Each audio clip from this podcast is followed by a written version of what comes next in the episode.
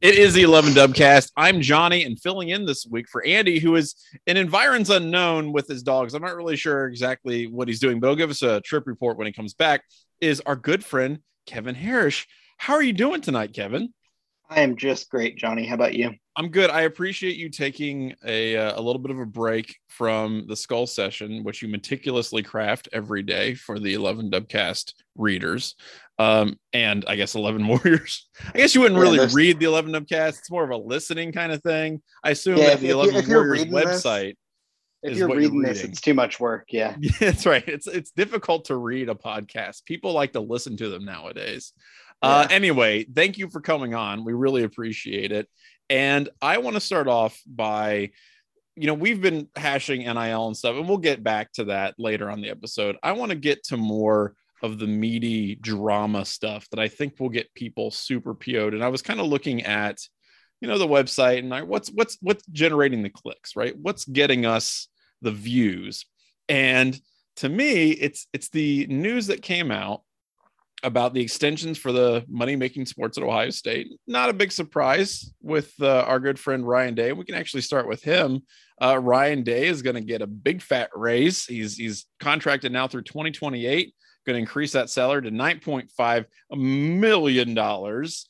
Uh, I think that's that's pretty legit. I mean, they're, first of all, appropriate. Second of all, Ohio State's dumping a ton of money on assistants. How do you do you think that the compensation is adequate for what we're getting, or do you think it's too much, too little? Where, where do you think we stand right now, Kevin, on on how the college football coaches are getting paid at Ohio State?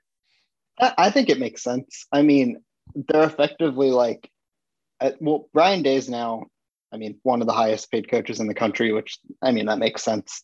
Um, right. But I, I think it also makes sense that, like, if you're viewing um, Jim Knowles as like the head coach of the defense or whatever, like that also makes sense that he's making like what, two million dollars or whatever. Roughly, so, yeah. I mean, it, it, it all checks out to me. It's not like I don't see anybody and be like, wow, they're overpaid or, Um, I mean, honestly, if anything, there's guys that are like underpaid. Like, I don't know if you could pay Brian Hartline enough money, um, but I, I think it makes sense. Um, and then like, like I was even fine. I'm not going to say, I'm not going to say that Ryan Day should not have gotten a raise or should not be among the, the highest paid coaches in the country. But like, if you're going to do the whole, like Jim Knowles is the head coach of the defense and Ryan Day runs the entire offense thing, um, then I, I would have been fine with Ryan Day making like a little bit less because of that. But right. I mean, he's also running the program. He's the head coach. He's doing all of the head coach things. So it, it, it makes sense. I, I just really, I don't think there's anything controversial here. Like, I don't have strong takes about um, how they're being paid when they're kind of just doing their job. Now, if Jim Knowles like has a, a bottom one hundred defense uh, for, or a bottom like fifty defense for the, the next like three years, then we can have this conversation. But I, right. I don't think there's really strong takes on, on this from anybody. I don't think anybody should have strong takes on this at this point. Well, here's what's interesting to me about this is that, and we'll get into the Holtmann stuff, which is really what we want to talk about here, but just real quick before we pivot to basketball, what I find interesting is like how this kind of works relative to other coaches and what they're getting paid. Like Mel Tucker, right? Yeah. A ten year, ninety-five million dollars contract last season, right? In the middle of the season, because Michigan State's like, we're locking this dude down forever.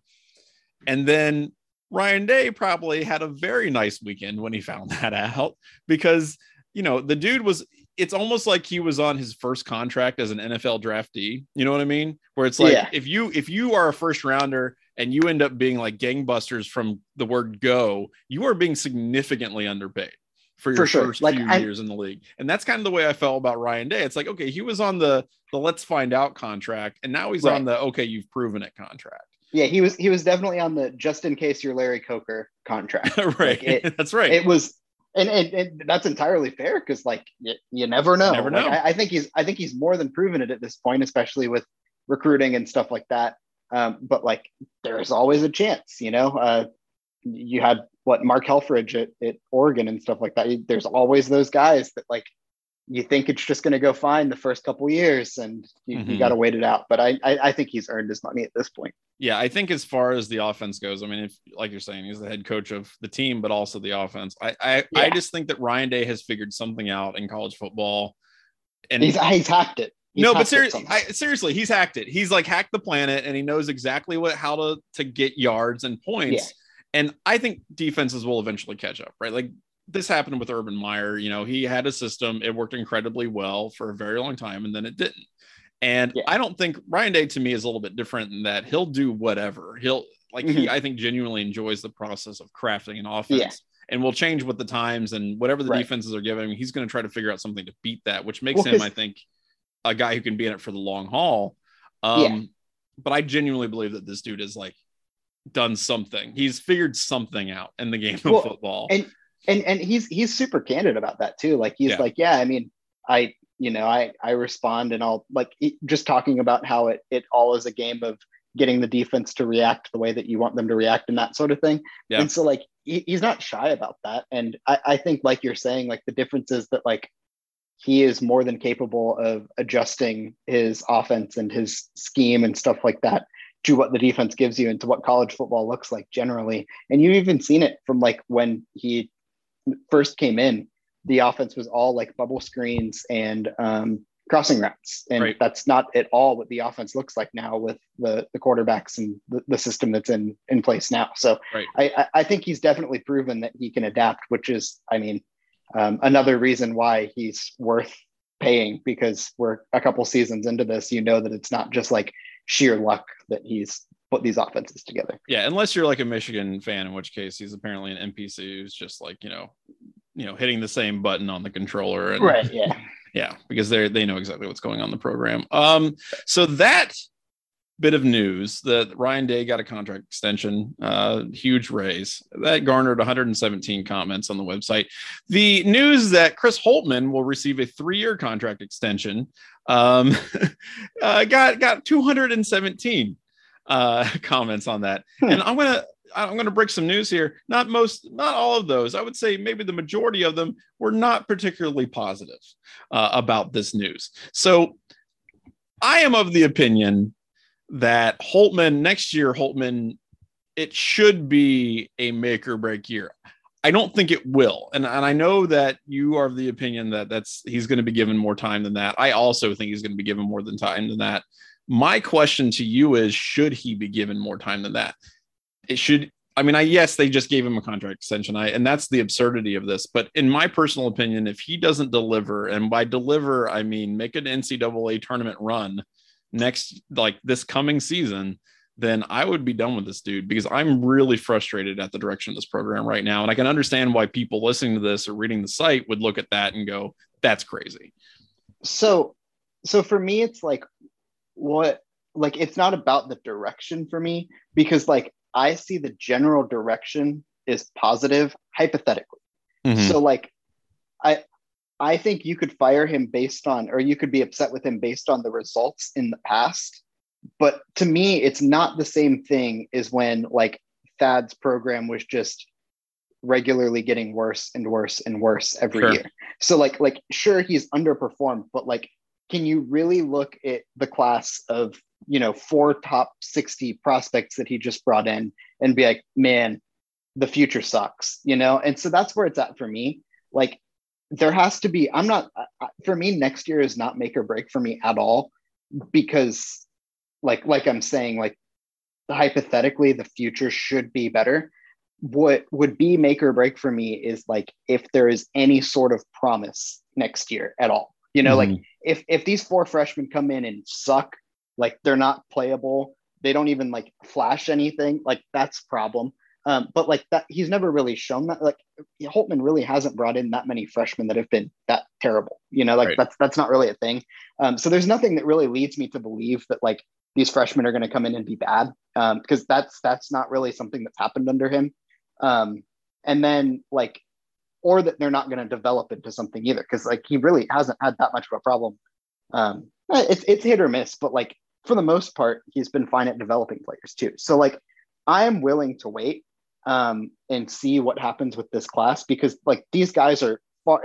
And people keep saying like, ah, everybody keeps saying, wait till next year, wait till next year. And like, that's fair to a point, but like these four guys that he's bringing in this year are like considerably better than any of the guys that he's brought in up till this point. So like, mm-hmm. I, for me, it's like, I'll, I'll give it to, I'll give it to him this time. And I think that's the realistic approach to take. I think that's the realistic approach that Gene Smith's taking. Now there's also a caveat here, because like, if we get to the end of next season and like all four of those guys transfer and like the program starts going in a terrible direction, like, I mean, you saw that in twenty fifteen when Thad had a very similar class that came in and all of them were gone after a year. Yeah. Um, right. So like, so I, there's definitely a caveat here. Like, I don't think his job is like safe no matter what after next year, but like, I don't think the actual results of next year matter as much as it matters about promise for the future after next year. And it's a good, I mean, it, it's a really good recruiting class. I'm not trying to poo-poo that or anything like that. I, I understand that when you bring in guys like that, you look at the potential, you hope that it can, you know, give you something that first year and then kind of develop.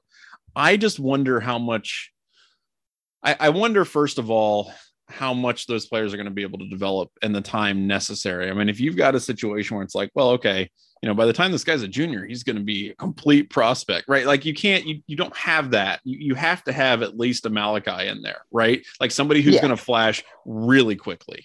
And I, and I think they do, to be clear. Well, who would, who would you say is guy. the guy then that is like most likely to, to show it on the court immediately then? I, I think Bruce Thornton. I think okay. Bruce Thornton right off the bat is going to push or compete for um, being that starting point guard sort of guy. Okay. So I, I think if there's and that's what they've lacked for the past it is. several years. Right. And that that's the other thing for me is like, there have been two positions that have just like kind of sucked since Holtmann's been here, and it's been point guard, and Ohio State really hasn't had a true center.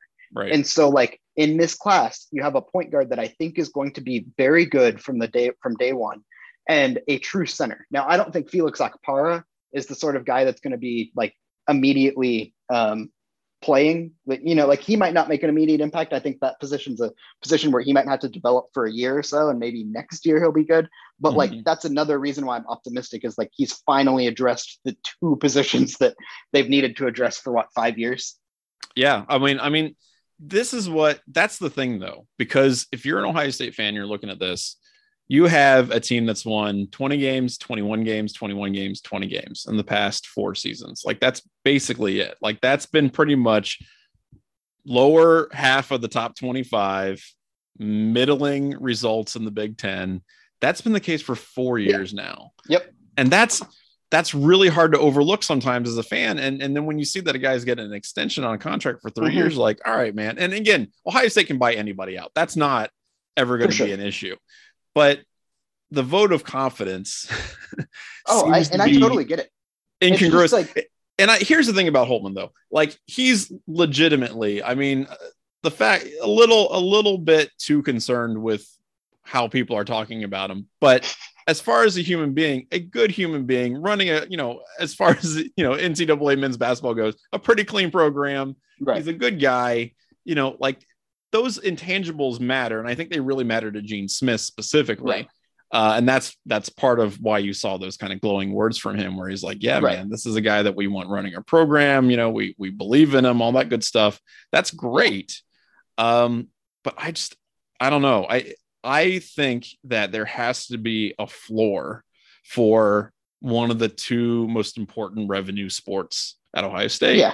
And for me, yeah, I, it's not just getting the N C double A tournament. It's, it's making regular runs. It's, it's getting uh-huh. the Sweet sixteen and, you know, getting past the first weekend. It, that that's important. And I think yeah. the program has to take that seriously and believe that that's the floor for them. That's where they should be. Mm-hmm.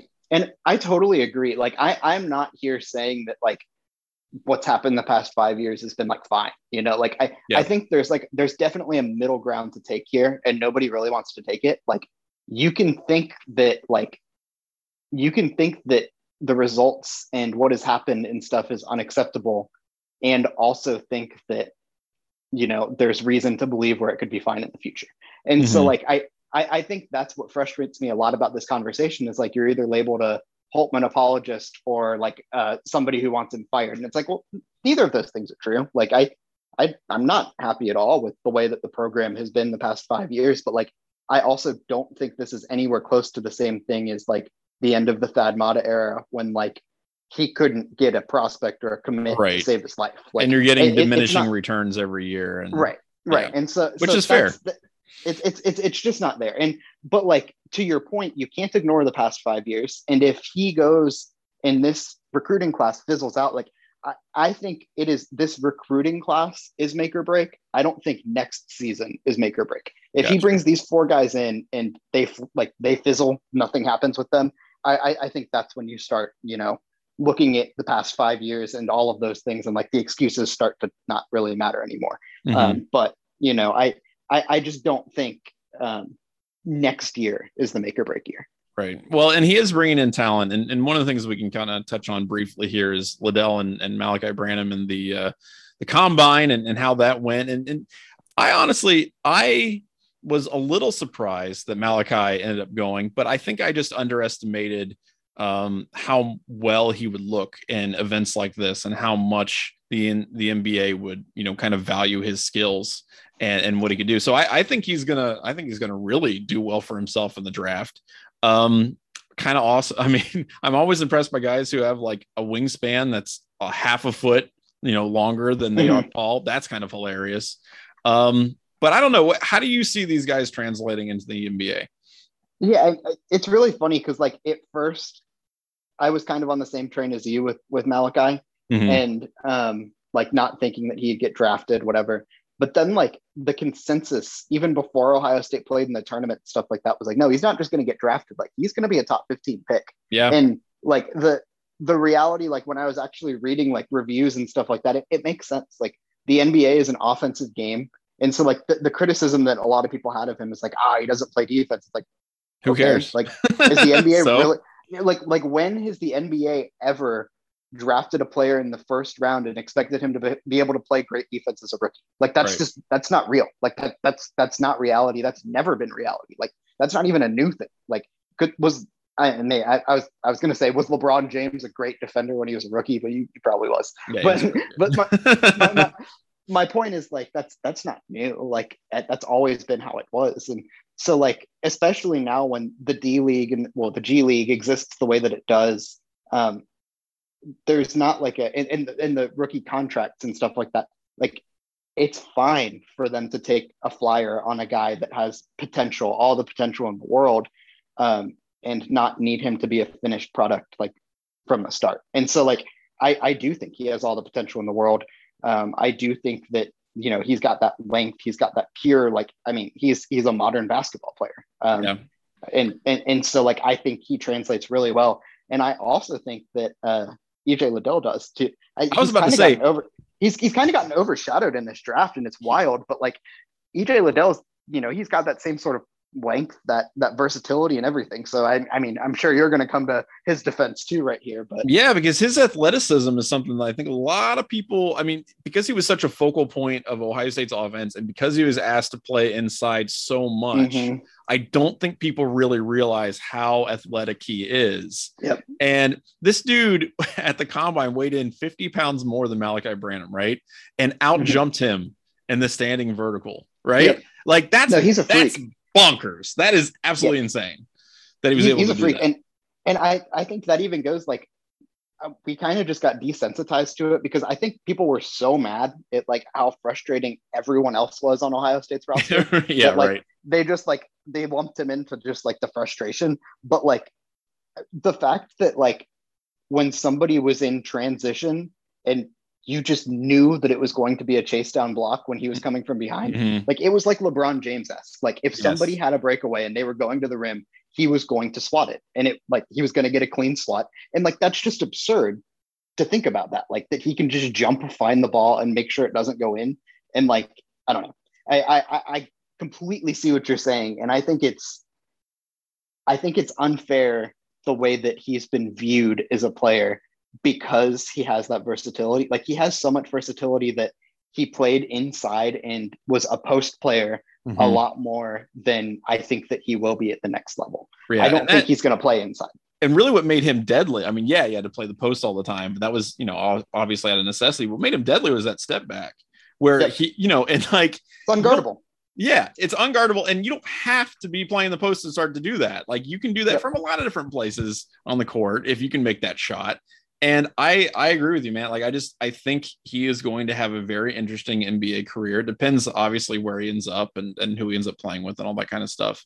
But we've seen some guys who, you know, aren't considered maybe top two or three or five picks, and then for coming out of Ohio State even and having really interesting N B A careers and, and yep. doing some cool stuff with that. So I, yep. I appreciate that. And I like guys. I mean, the thing about the N B A is that in a lot of ways, if you have a, a skill set, or at least an unusual or unique skill set, I think you can make it work in certain positions. And there are guys yep. who maybe wouldn't work on other teams, but they are huge contributors uh, for, for the sure. teams that they are on, because they're able to fulfill a role that pretty much nobody else can do. And I, I really enjoy watching that. That's part of the, you know, entertainment of watching the N B A, is seeing all these different guys and their, their yeah. crazy skill sets. Well, and I think, I think with Liddell too, um, I was talking about how the scouts are absolutely salivating over Branham's potential, mm-hmm. but I think Liddell's floor is a heck of a lot higher yeah. than Branham's floor. Like, I think so, you too. know what you're getting in Liddell. Like I, I, I would, I would bet way more money that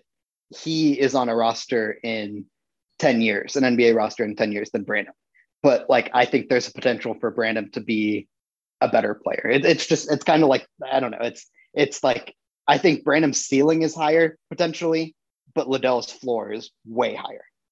Yeah, I think so too. I mean, it's, you know, Branham, for as much as he exploded in the second half of last season, he also had games where he kind of disappeared a little bit. If his shot isn't yeah. there, that it's, it's, you know, it's one of those things where you're a shooter. He's a freshman. Shoot. Yeah.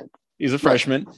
Sometimes the shot isn't there, and in the N B A, it's always got to be there. But like, I, yeah, Liddell, just the different skills that he brings, where he can be all over the court. Um, he's going to make, I think, one team really happy and surprise a lot of guys, I think. So that'll be, yeah. that'll be a lot of fun to watch. I'm excited to see where they end up and, and how their careers kind of unfold. Um, let's shift back to uh, college football for a second. And I am, I'm really uh, excited to talk about this, because one guy that I've kind of, Uh, it maybe changed my opinion on a little bit over the years. And one guy that I absolutely have not, um, and, and Jimbo Fisher and, and uh, uh, Nick Saban, uh, unrespectively, you would flip those. Nick Saban's a guy where I was like, oh, he's the devil. And as he's gotten older, as I've gotten more, maybe more mature as a college football fan, I've, I've become to it, or I've come to enjoy Nick Saban much more than I maybe initially did. And Jimbo Fisher's always been trash. So I'm not super surprised about the drama between these guys, but it's very fun uh, to see this uh, inter-S E C beef on these streets. Basically, you've got two guys accusing each other of being dirty. Uh, Saban specifically saying like, yeah, we were second recruiting last year. A and M was first. They bought every player on their team. N I L, quote unquote, wink, wink, nudge, nudge. Uh, Saban saying we didn't buy one player. I don't know, man. There's a lot of uh, of of slinging, of trash slinging going here. Who would you take the side of in this, or do you think it's just ridiculous that either of these guys are, are trying to call each other out?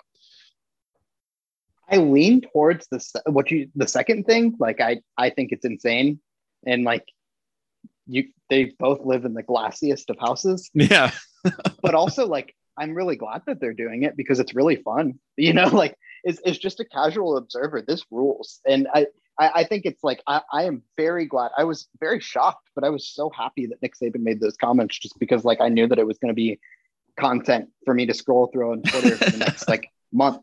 But like, I, I could not believe it, because like, I, I am not that plugged in to college football recruiting. Uh, like I, I'm just not.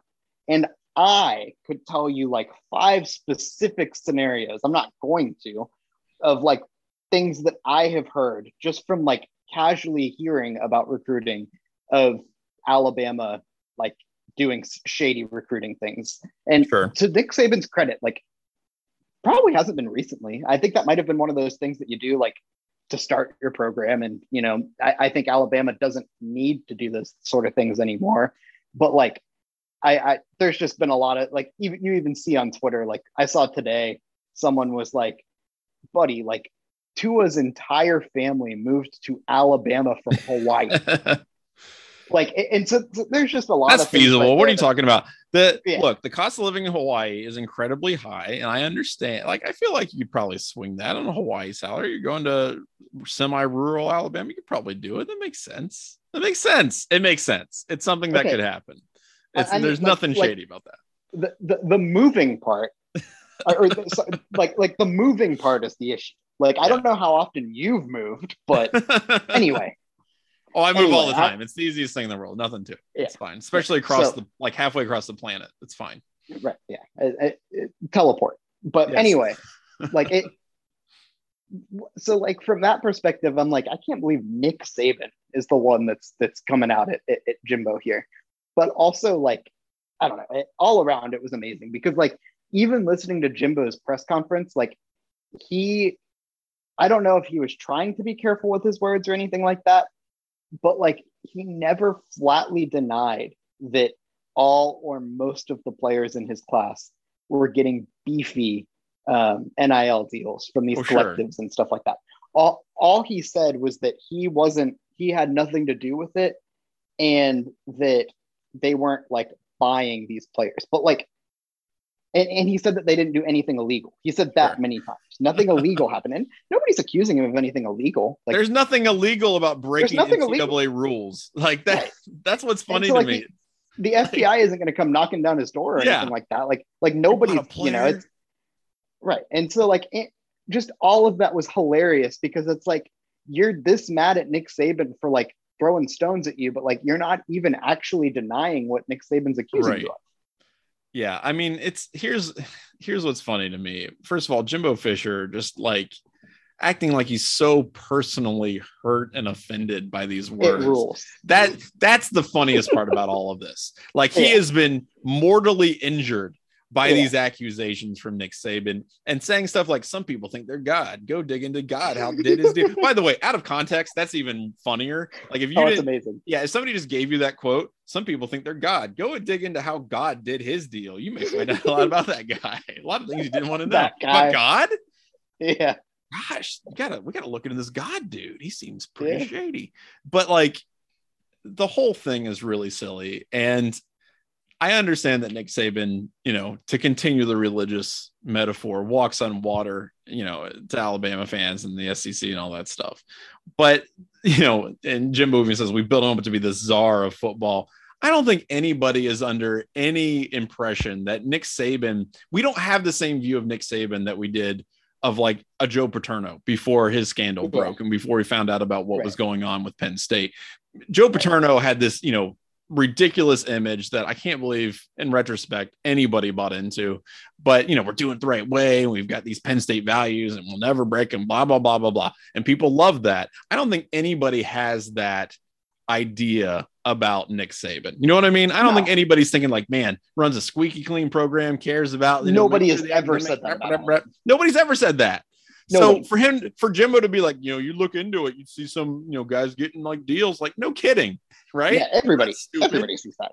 Nobody cares, but it doesn't. Right. But that's the point, and that's why the N I L stuff is significant, and why I personally, and I've said this on the Dubcast, why I don't understand why everybody's wringing their hands about this stuff. It's been around forever. We've always like. winked and nudged at this thing and said like, okay, well, we know what's going on on the side, but we're not going to talk about it. Now we're talking about it, and all of a sudden it's like insane. It, right. I don't think it's changed that much. I really don't think no. it's changed that much. And so Nick Saban's like, oh, they're buying. That's what's crazy about Nick Saban saying all that, because yeah. So like, okay, Jimbo, good for you. You did do that. Right. That's the, he should honestly, if Jimbo wanted to be a cool guy, if you wanted to come out and win this argument, he'd be like, yeah, so what? Yeah. That's and what then what did. would what would happen? Nothing. Nothing. Nothing would happen, Nothing would happen to his program. The N C double A, he should have N C double A said, wouldn't do anything. He should have said, yes, we did that. And Nick Saban's been doing it for a decade. Yes. So what? Yes, exactly. And then you win. He, and that's exactly what he should have done. He should have said straight up, yeah, what are you going to do about it? And yep. and then he said, you know what? And now we're going to beat you next season. And granted, yep. they're probably not. But that would have been a really funny thing to say. And I feel like if Mike Leach were the kind of guy, you know, if you had somebody out there who just genuinely did Lane not Kiffin. give Lane Kiffin. Oh my God. If Lane yeah. Kiffin were in a position, he would just laugh his ass off. He'd probably show up and like play like some YouTube like clip or something. He would do something goofy. Yeah. And I don't know, the, the beef here is very funny because Jimbo Fisher is just so easily, you know, pruned by, by these, by the, you know, the barbs, just, you know, his, his, his flesh is just baby soft, peach soft. I mean, the guy yeah. is just incredibly easily uh, annoyed and, and angered at this whole thing. And, and Saban and his twilight years, just genuinely not giving a crap is, is pretty great as well. So I encourage this. And honestly, I'm a little sad that I think that the Big Ten is not like Ryan Day is not going to go out. And like, if somebody says something about Ryan Day, he might say something to this, like a snide comment or something like that, but you're not going to get this back and forth. Right. No. Um, if Jim Harbaugh goes completely off the chain and starts just yelling and accusing things, you know, about Ohio State, I don't think you're going to see any kind of, you know, unhinged response from Ryan yeah. Day about how, you know, no, look into Harbaugh. He's everyone thinks he's the best. Um, and I kind of wish that we would. I, I wish we had a little bit more of that. Um, I was promised when Bielema returned to the conference that we would we would get more of that, and I don't, we haven't seen it. And I'm a little I'm a little upset. That's all I would say about that. I'm a little disappointed. Um, the Big Ten needs to step up their their pettiness game a little bit. Maybe it's because the S E C, you know, and they're maybe they're just better at it. I'd be in that kind of, you know, you need the passive aggressiveness if you're going to be in the Big Ten, right? Like you can't, you can't just outright, you can't, right? For sure. You can't make funny jokes. You're just going to go, you're going to suck in through your teeth, your clenched teeth, and go, I don't know about that. And then that'll be the extent of your, your commentary on someone else's, you know, dumbassery. But um, I don't know. It, it, by the way, if, let me ask you this, Kevin, we've got Ryan Day as head coach, pretty even keel guy, not a, not the kind of dude who wants to engage in that. Aside from Harbaugh, do you think there could be a coach in the Big Ten that could set him off? I, I think anybody could set off Jim Harbaugh. Or no, like aside I, I, aside from Harbaugh, who could set off Ryan Day? Oh, who could set off Ryan Day? Yeah. Is there anybody you think you might get, be able to get under his skin? Not really, because I think you'd have to be like good and irritating. You have to be a threat, right? Yeah. And so I, I think Harbaugh's really the only one that could pull it off. James Franklin, maybe, but I just don't think Jake, James Franklin has that in him. No, I think they probably, I, those guys seem like they're kind of on a similar wavelength too. Ryan yeah, Day and Franklin. Yeah, I, I don't, I don't see that.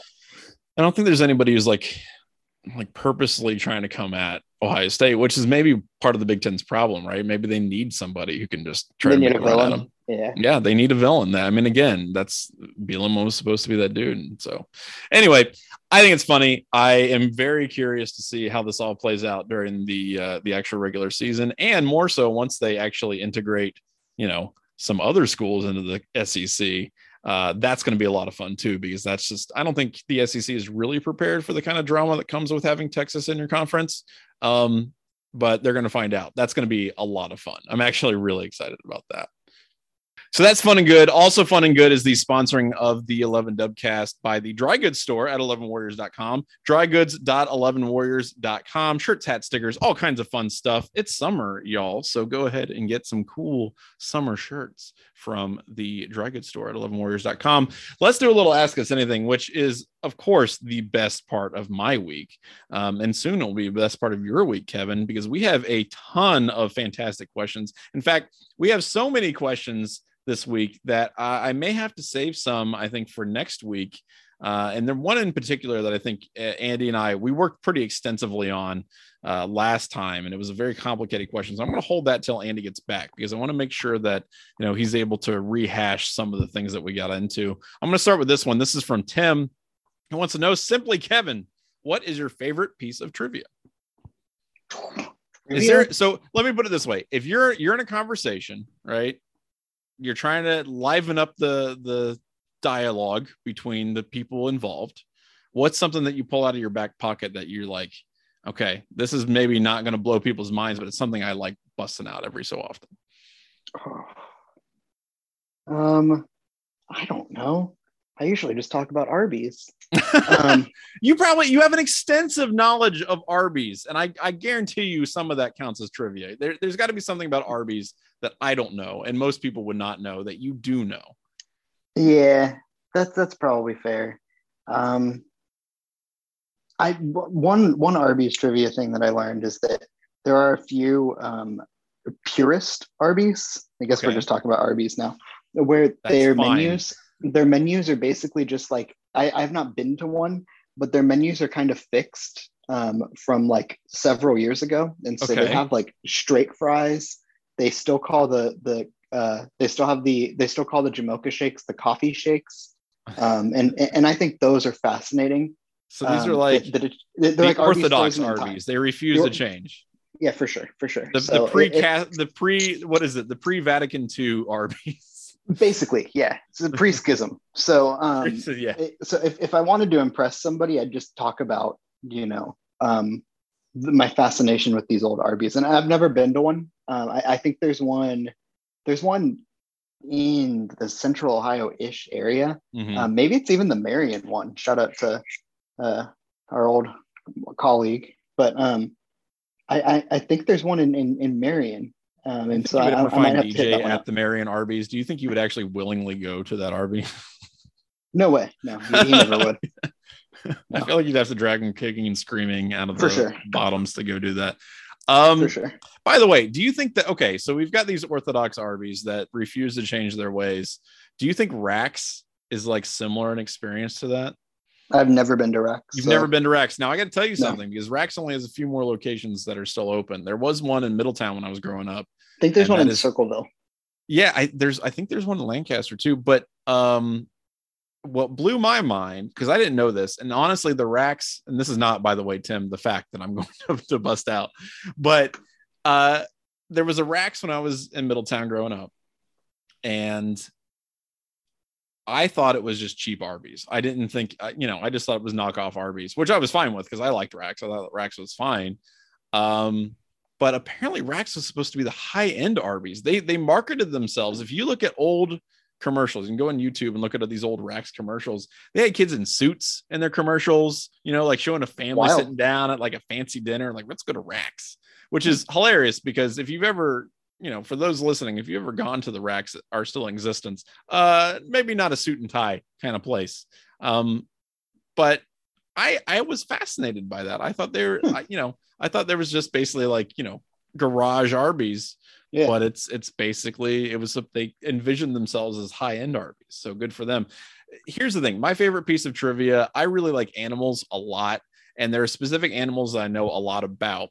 I am also very particularly interested. So if somebody brings up possums, for example, I, I have like five go-to facts about possums I really like to mention. One being that they're the only North American marsupial, which I think is pretty interesting. Um, their lifespan is actually much shorter than it should be for the size of their bodies. There's actually like, I forget what the concept is called, but the idea is that the larger you are as a mammal, typically your lifespan is supposed to kind of increase in concert. Um, And like, also it goes to brain size and stuff like that. For whatever reason, comparative to their brain size and their physical size, possums don't live very long at all. Their, their lifespan's like max three to four years in the wild, if they're lucky. Um, so I find that interesting. Uh, they are immune to rabies. Essentially their body temperature is too low. So the rabies virus can't propagate in their bodies. They don't get affected by it, and they eat ticks.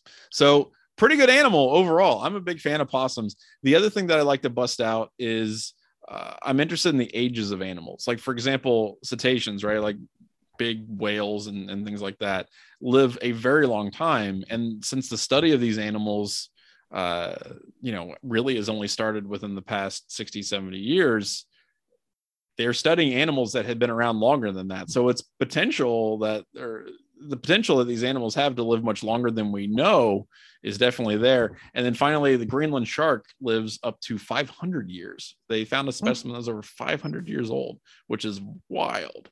That's really Crazy. interesting to me that, you know, a vertebrate like that could live so freaking long. I think that's incredible. So yeah, that, that would be some of the trivia that I like to bust out, basically animal related trivia.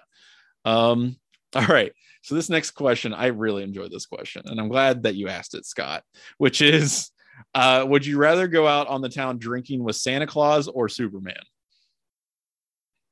Santa Claus. Why? By the way, I agree, but why?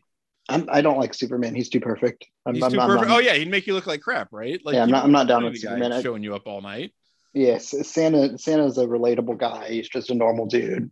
Seems yeah. happy, you know, like a, There's, I, I want to hang out with Santa Claus in any scenario. Here's the thing. Both, I think they're both quality fictional human beings. But the thing about Superman, as Clark Kent, Superman seems like a really nice guy. He seems like somebody you'd want to hang out with. I just feel like he would be leaving throughout the entire night, right? That's to go fair. Take care of things. So you try to start a conversation, five minutes later, he's got to go, you know, save a cat from a tree, right? Mm. Two minutes later, he's got to stop a burning building, all this crap. It, it, it would be such a pain.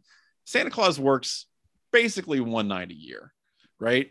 I would one hundred percent want to go on a bender with like June Santa Claus, who yeah. is like deep into his off season, basically, you know, a college coach who doesn't have to, he's, he's forbidden from making re- recruiting calls or whatever. This is a guy living it up, right? I think Santa Claus would be awesome. Plus, I feel like he would just be giving out free stuff to everybody all night. Like, you want to be around a guy who's going to be that popular wherever you go. So I'm for one hundred percent sure. on Santa Claus's, uh, you know, coattails, I think, for that night. I would one thousand percent be all about that. Um, so great question, Scott. I appreciate that. This one's from our good friend Alvin, who wants to know, what is your greatest sports moment of your life? And he does not elaborate. So I assume it means it can be personal achievement, what you watched. I don't know what, how, however you want to interpret this, go. What would you I've say is the greatest sports moment of your life? I've told this a few times this week. I had one game of basketball in intramurals where I just could not miss. Oh, hell yeah. And let's like, go. Like, it was co-ed intramurals, and it was to the point that I would like dribble across the midcourt line, pull up, and it would go in. That rules. And I, I probably scored like thirty plus points. Oh my in, like, God. A, that rules. It, it, just a, a sub, like a short game. Like it, it was nuts. That's awesome. Yes. And you're never going to forget that either when you no. were just like dominating the court. That's fantastic. I love that. And you know what? Intramurals count too. I don't care what anybody says, especially if you haven't like played the game for a little bit. That I feel like that's a better test of skill than any other than, than a real sport in a right. real league. Screw that. Let's just watch intramurals. Now I, you know what? I, I had some fun intramural times at Ohio State. Um, I, I did a little bit better in them than I thought. Here's the thing. Growing up, I, I, my two biggest sports were swimming and soccer, right? Like I swam, I was actually on two swim teams. I was on a winter swim team and a summer swim team every year uh, from the time I was like maybe six till the time I graduated high school. Um, I never got very good at it. And there were a couple of times where I like kicked like absolute ass. And I do remember those. I actually held for a long time. I held a record in Southwestern Ohio for a particular event, but that's because they only swam it once at one meet. And it was me and five other kids, and two of them D Q'd and the other two were just garbage. So, so I, I was very, but they put me like, they put my name on this giant plaque that they had on like where they were doing their giant, like end of the year meets and stuff. And I was there for years. It was really funny to me because I was like, well, I, I did it once. Um, but I would say like, in terms of personal athletic achievement, that's a hard one, especially if you're not very good at sports. Uh, um, I would have to say there was an event. There was a time when I was swimming. They actually like one of the guys on a relay was the highest, like I think it was like fifteen to eighteen was the age bracket. And I think I was thirteen or fourteen at the time. And they just lied and said that I was old enough to be in it. And so I was, they put me third because that's where you put the slowest person and the, you know, and the free relay, but I actually held my own against guys who were like three, four years older than me. And I felt really like, I like was, I don't know what got into Johnny Ginner that day, but I was like in it to win it. And we actually ended up winning that race in part because I was able to hold on to our lead. And I was super like, I, I've never been more stoked, I think, as a athlete um, during that. But I would also say probably Pelotonia, like being able to finish that was a huge accomplishment because I hadn't been on a bike and, and shoot, my wife hadn't been on a bike in years. And we both were able to, to finish that uh, multiple times. And that's something that I've always been really proud of because it's like, you know, the older you get, you get decrepit and things aren't falling off of you and just, you know, and to be able to finish a fifty mile bike ride, uh, race, not race ride really, um, was a lot of fun. And, and I'm, I'm proud of that. So that I would have to say, that's probably it there. Um, all right. This one I really like. This is from the mysterious and handsome stranger who also apparently created a throwaway email account. You can be, you don't have to be anonymous for the eleven Dubcast Ask Us Anything, but you can be. So you know what, mysterious and handsome stranger, go for it. Uh, this person says that they are very into marble racing. It's stupid, but it's ninety-nine point nine percent random. But I like how you say ninety-nine point nine percent random. It's one hundred percent random, dude. Uh, but the announcer is so into it that I can't help but love it. Do you have any other similar fake sports that you adore? Can I say something real quick, Kevin? Do you know what he's talking about? Like the YouTube videos? Yes. Yeah, I know what he's talking about. The jellies, the jellies, uh, marble runs. Yeah. Where they have like the Marble Olympics. I actually, uh-huh. first of all, I watched the hell out of that stuff. I love that. I love that. Like the teams that I think the Midnight Wisps is the one that I personally root for because they have the coolest looking marbles. Um, but this is, if you haven't checked this out, if you haven't seen this and you're listening to this, I would one hundred percent recommend checking out Jelly's Marble Runs uh, on YouTube. Those are very fun and entertaining. And they, there's actually been a lot of, uh, kind of cool articles written about the guy who does the announcing for that and, and how we got into it. So I recommend people check that out if they uh, if they have not. Are there any like fake sports that you were like super super into at one point? No, nah, I think I'm embarrassed enough to how much time I spend watching real sports that I, I have limited myself from fake sports. Fair enough. I you know what I like watching speed runs of video games, and I know that's like mm. super lame, but there are some really interesting ones out there, and and watching people like optimize a video game in a in a in a way that a human really shouldn't be able to, and um, you know, especially when you're getting into really popular games like Super Mario Brothers, the way they have that game optimized literally to like the hundredth of a second is insane to me, and and all the tricks that they use, which again no human being should reasonably be able to, you know, accomplish. That's something that I I do enjoy and pay attention to. And I was also big into Pogs when I was a kid. Pogs could not be beaten. They're pretty great. Um, and actually I felt I have a story about this. So my grandma, one of the greatest people to have ever lived. She was just an awesome, awesome human being.